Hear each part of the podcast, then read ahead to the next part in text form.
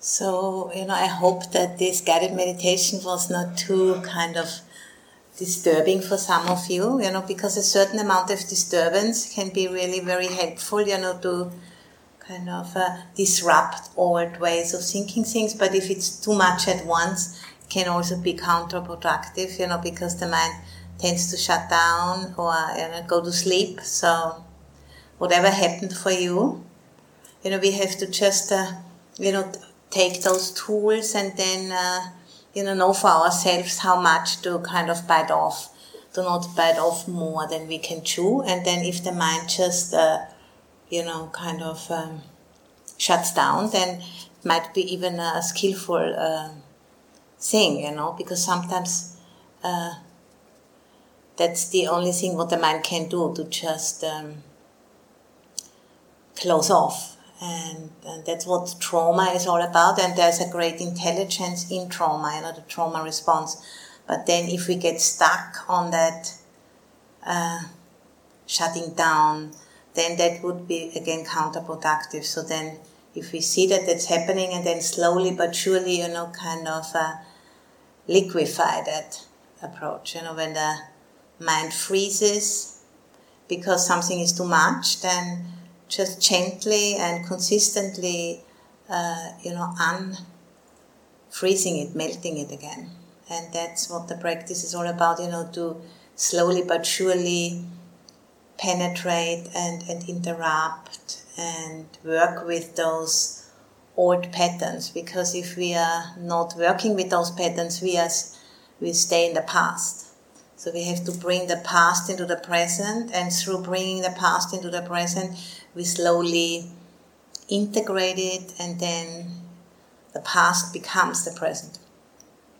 That means, you know, things become fluid again, and the flow of life can continue, and we will have new experiences, you know. Whereas if we constantly repeat the past, then there's no there's no change happening. Or there is change happening, but we are not really open to it and uh, you know Maranasati is, is one way how we can uh, do this kind of work. And Maranasati is actually in the Theravada school it's one of the so-called four protective meditations. And I find it quite interesting because one wouldn't naturally think you know that the meditation on death is considered a protection but it is considered a protection, a, protection, you know, from our own ignorance and from the ignorance of others. So those four protective meditations, I'm gonna go over them. They are not like protective amulets, you know, which we can uh, have, or you know, kind of say we we, we know how, how to do it, and then they will protect us from difficulty. But it's more they're giving us a different outlook on our difficulties, and with because of that, they are protecting the mind from greed, hatred, and delusion, and at the same time also protecting us from the mind of others, which are, you know, motivated by greed, hatred, and delusion. And that's why this kind of meditation is a protective meditation. Because it keeps things in context, and if we can keep things in context and not take them so personally, then there's a way, you know, for movement. And life is movement. And if we can that, allow that movement, then things will resolve themselves. You know, and the, the ultimate uh, resolving of everything in the Buddha's teaching is Nibbana, really. You know, it's, it's the deathless, how it's also called. There's no more fear of death because it has been deeply understood that uh, everything is dependent on everything else and there is no independent separate things but it's processes. And we have very little control you know over those processes but we can understand how they work and then we can have a certain influence you know how we're gonna encourage our body and mind in which direction to flow and in which direction not to flow. So, those uh, four protective meditations. The first one is recollection of Buddha, the Buddha as a you know as a historical being, and at the same time also Buddha as our own capacity for awakening, for awareness. So that's the first one. Then the second one is metta, loving kindness meditation, as an antidote to ill will, for example, or depression of the many kind of more heavy, dark mind states. And at the same time, also it's the recommended uh, kind of behavior, you know, of someone who is practicing. And the third one is Asubha. Subha in Pali means beautiful, and Asubha means uh, contemplation of that which is not really only beautiful. And that means, you know, again, looking at the body in a certain way we usually don't look at. Usually we just see the body from outside, and some bodies we think they are very attractive, or we do a lot about our own bodies to make them more attractive. And this kind of meditation gives us a guidance, you know, to look at our body. For example, imagining, you know, that the body is cut open and then looking inside and what we see then, you know, isn't really ugly, but it's also not that attractive, I would say. So that's an, an antidote, you know, to getting lost in um, greed and lust. And that supports, you know, us looking uh, and practicing in, in a way with uh, more energy and not being constantly distracted in that way. And then the fourth one is the recollection of death and that's considered you know to give us a sense of urgency for practice because as you know Diane also mentioned you know we don't know uh, you know next lifetime we might not be born as a human being and you know being born as a human being is is traditionally considered the most fortunate birth in terms of practice. Because being born as a human being usually you know the balance between um, difficulty and and and and enjoyment is usually like that you know that we can we have both we know about both and our lives are not completely wrapped up only in difficulties but also not like completely uh, oblivious because we have so much pleasure so it's a, a certain good uh, starting position for feeling a motivation to practice. That's why the human birth is considered so fortunate. And uh, so it's considered a, a, remedy for heedlessness. So, you know, getting lost, for example, in what's called in the scriptures the pride of youth or the pride of health. I'm thinking, and it's always going to be that way. So it's it's a it's a kind of a wake up call, and it's not about you know saying oh it's all bad and it's all hopeless. No, it's not. It's just saying see both, you know, see both sides, and then come to the middle, you know, because they're both existing at the same time, and that's very much you know. Uh, what the practice kind of I think enables us is to be able to live with paradox, you know, not just with black and white, but there's a huge gray zone in between, you know, which is neither this nor that, or both. And, you know, because we have been brought up to think in a dualistic language, there is little kind of uh, there's not so many words, you know, about that which is between the two extremes. And then, you know, we have different methods like art, for example, poetry is very well capable, you know, to speak about that which can't be named with words, which is between the lines, you know. And that's exactly uh, what we want to kind of become more aware of, you know, that there's a, a whole spectrum between black and white. There's a whole spectrum between uh, life and death, and there's a whole spectrum between you know, kind of um, that which is uplifting and that which is like completely, you know, depressing us. And being able to see that spectrum and also between painful and pleasant. And that's why we need to train our minds in those seven factors of awakening so that the mind become powerful enough and sensitized enough so that the mind can actually recognize that spectrum in between black and white. Because that's not so easy to see you know. As the two extremes they stick out like you know through thumbs. But everything in between we need to be the, put in a little bit more focus to really relate to it. And if we learn that in the meditation, you know, through paying attention to very subtle objects like the breath, then through that the mind becomes trained. That's like going to the gym, you know, and lifting certain weights. For us in the meditation is paying attention to that which is difficult to see. That which we normally don't pay attention to. That makes the mind incredibly strong because in, in order for the mind to be able to stay with that which is more difficult to see, which is kind of hidden in plain sight, it's not secret, but it, we overlook it, you know. And then again and again we have to bring the mind back from its habitual stories and patterns and, and point it back, you know, point it back to the breath or point it back to the body scan or whatever we are doing.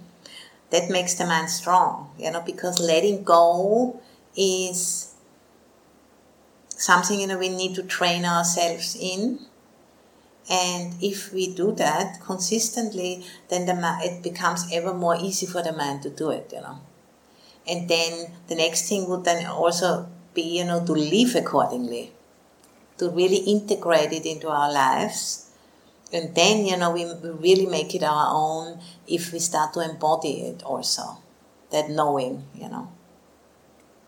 And uh, so the recollection of Buddha and the metta meditation, they are, you know, kind of showing us the potential of a human life. You know, we can be just like the Buddha, we can also realize full awakening.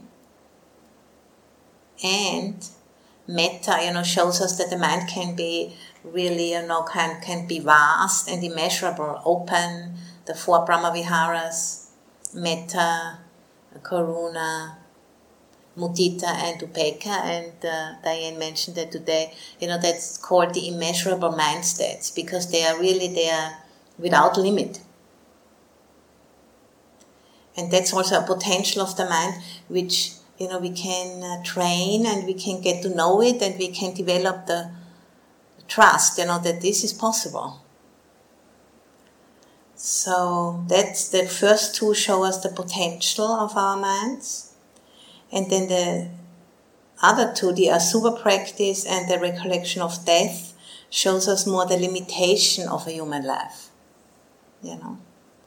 And both of them are really important because they are realities of human existence and we it's good for us to know that, you know. So we don't take it so personal and we see, okay, you know, that's the way it is. And there's a lot of room there for us, you know, to move and to, to practice and to make mistakes, you know, and then come back from those mistakes by reflecting.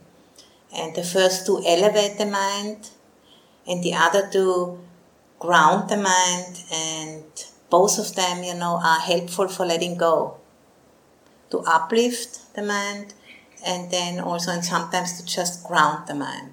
And we have to just look at our own practice, you know, at a particular time, at a particular day, and see, you know, what do we need?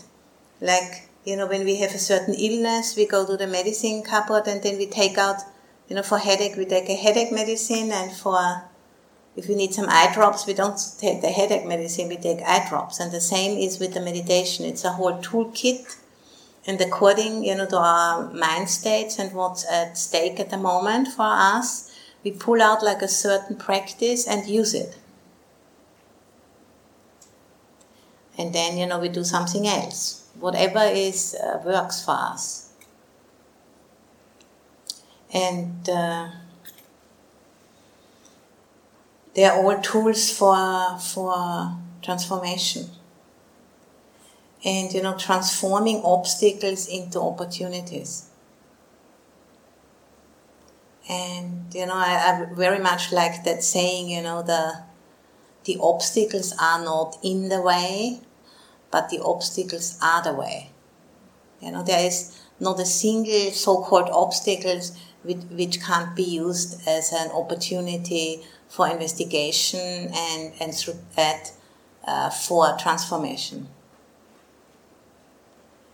And uh, these four, you know, protective meditations, they remind us of what's truly possible and what is real. You know, it is possible because it is real.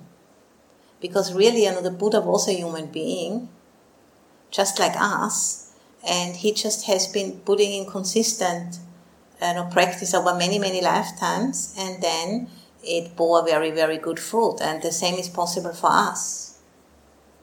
And you know, and with the metta practice, for example, you know, the mind can be very, very contracted out of fear or out of greed or something, and can feel like very, very kind of hard and impenetrable.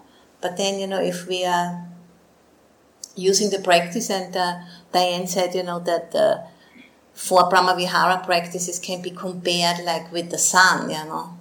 And then the sun at noon, for example, the metta, which shines at the contraction of some anger or some, you know, ill will we have against somebody, for example, or against ourselves, you know, if we then can shine the light of metta, the sun of metta, onto that contracted, frozen state, just gently, you know, it starts to open up.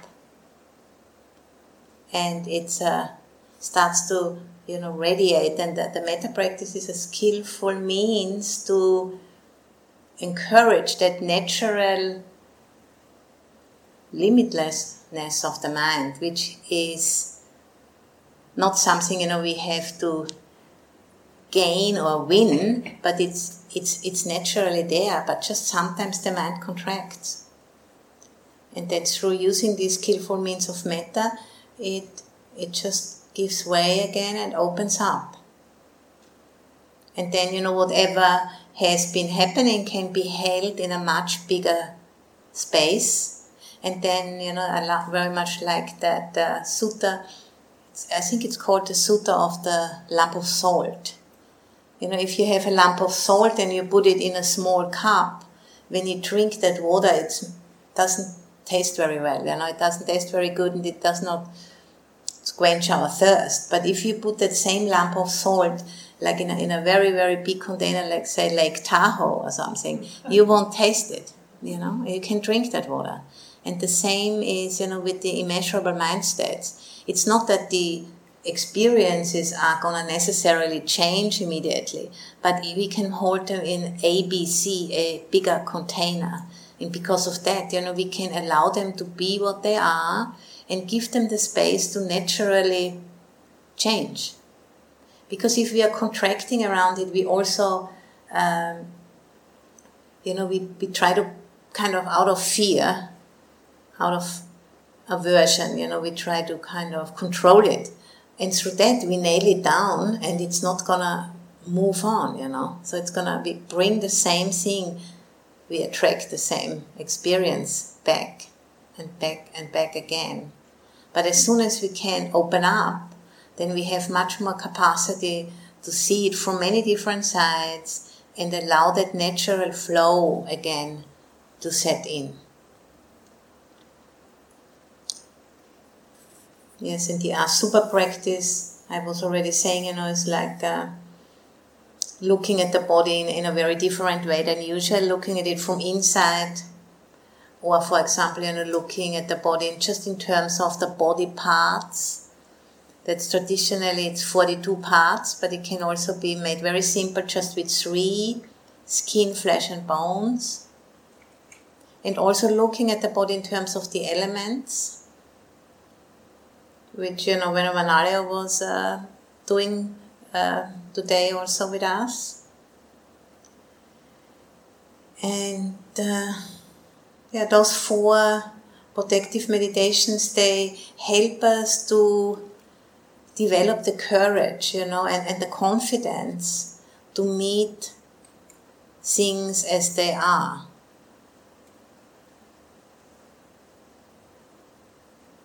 And uh, you know give us that, that courage and and that uh, confidence through you know using those practices over time. And then you know basically certain truths will become available to us which we normally don't see because we maybe don't have the right guidance how to look at our experience. Because all of those four practices you know they guide us to look at our experiences or at certain features of our experience in a particular way. And in the beginning, you know, when we hear it for the first time, these kind of instructions, we think, what's the big deal, you know? But through repetition, you know, look, doing that, it's accumulative and it is a big deal, really. Because it's, it's a very, it goes against the grain, you know, of looking at life. And that's why it's called to be protective So it's it, you know it, it does uh, reinforce wholesome mind states and it does work to dissolve unwholesome mind states. And uh, you know, there's two different ways how we can use this recollection of death and also the other protective meditation. We can either do them, you know, at the beginning of our daily meditation. You could just do like 10 minutes uh, recollection of death and then continue with your own meditation, or you can do it just as a main object of meditation from time to time. And it's grounding and nourishing at the same time. And it shows us, as I said before, the limitations. Yes, you know, this body is not going to live forever, it's going to die one day. And that's really grounding and sobering. And then on the other hand, it shows us, well, this body, and all the elements, they are not really my elements. I'm not really kind of, I'm not really dying, you know. It's just that all of those bits and pieces which were coming together and were called, you know, me for a few years, they actually, they all go back to nature. And they are actually part of this planet. And therefore, you know, I am actually the planet. I am actually a bit of planet walking around, you know. And within seven years, you know, all of the elements in this body are exchanged. And when we have been eating today and drinking, you know, we were taking in water element, earth element, fire element. And then when we go to the bathroom, we, we let go of some of that again. So it's like we are not really ever cutting the umbilical cord to the planet. We are in constant exchange. It's a, it's a, it's a process, you know, it's a constant give and take. And now at this time, you know, in our history, we, we start to wake up to the fact, you know, through the climate crisis that we have to live that way. We have to understand and live from that place that the planet isn't outside of us. It's not like a stage on which we are walking around. No, we are the planet. And this kind of meditation you know, on death and also on the elements, which I will guide us in after this talk, you know, they are very, very important, uh, skillful means. They're really protecting us from continuing to go into the wrong direction, really.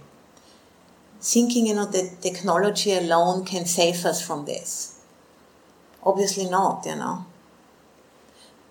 And uh, so we have to really ground ourselves in the direct experience of what these bodies really are. This is the planet and then you know we can use technology but use it with wisdom and not being used by it and yeah, I think this this kind of mind training, you know, which really jolts us into a different level of consciousness where we are really living from that place that we are not separate from the planet, and that's that shift. You know, we need to make as a global civilization if we want to continue to stay here. If we don't make that shift, then it's not looking very very promising, I'd say. Which is also okay, I suppose. But we should try first, you know, not give up before we have really tried. So, and you know, not to underestimate, you know, if we are setting free those old patterns, it can, you know, free up a lot of energy and a lot of intelligence, you know, which is already there. The innate intelligence of nature, which we are part of nature, we can participate in that. But first, you know, we have to make some space. Because the teacup, you know, my first teacher, Ajahn Buddhadasa, he was always teaching like in the morning at 5.30 because he said because then the teacup is not full yet you know. If he would teach in the evening the cup already full nothing can fit in anymore. And i think with us it's more like you know our cups are so full with so much unnecessary information that we, we don't have space for that which really is critically important at this time to make some space for you know and that's why this kind of the protective meditations in particular i think the meditation on death and the meditation on the elements because it's so connected you know to understand that these bodies they are riding animals for our consciousness which we have borrowed from nature. And they don't belong to us you know. We, we need to take care and we can use them to have experiences and through those experiences you know we we can develop more wisdom and compassion. So they they are for us here to use you know.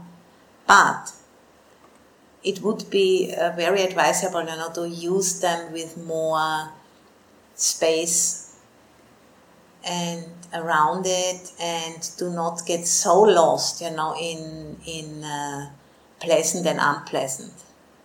Because that's really very much to our detriment, you know.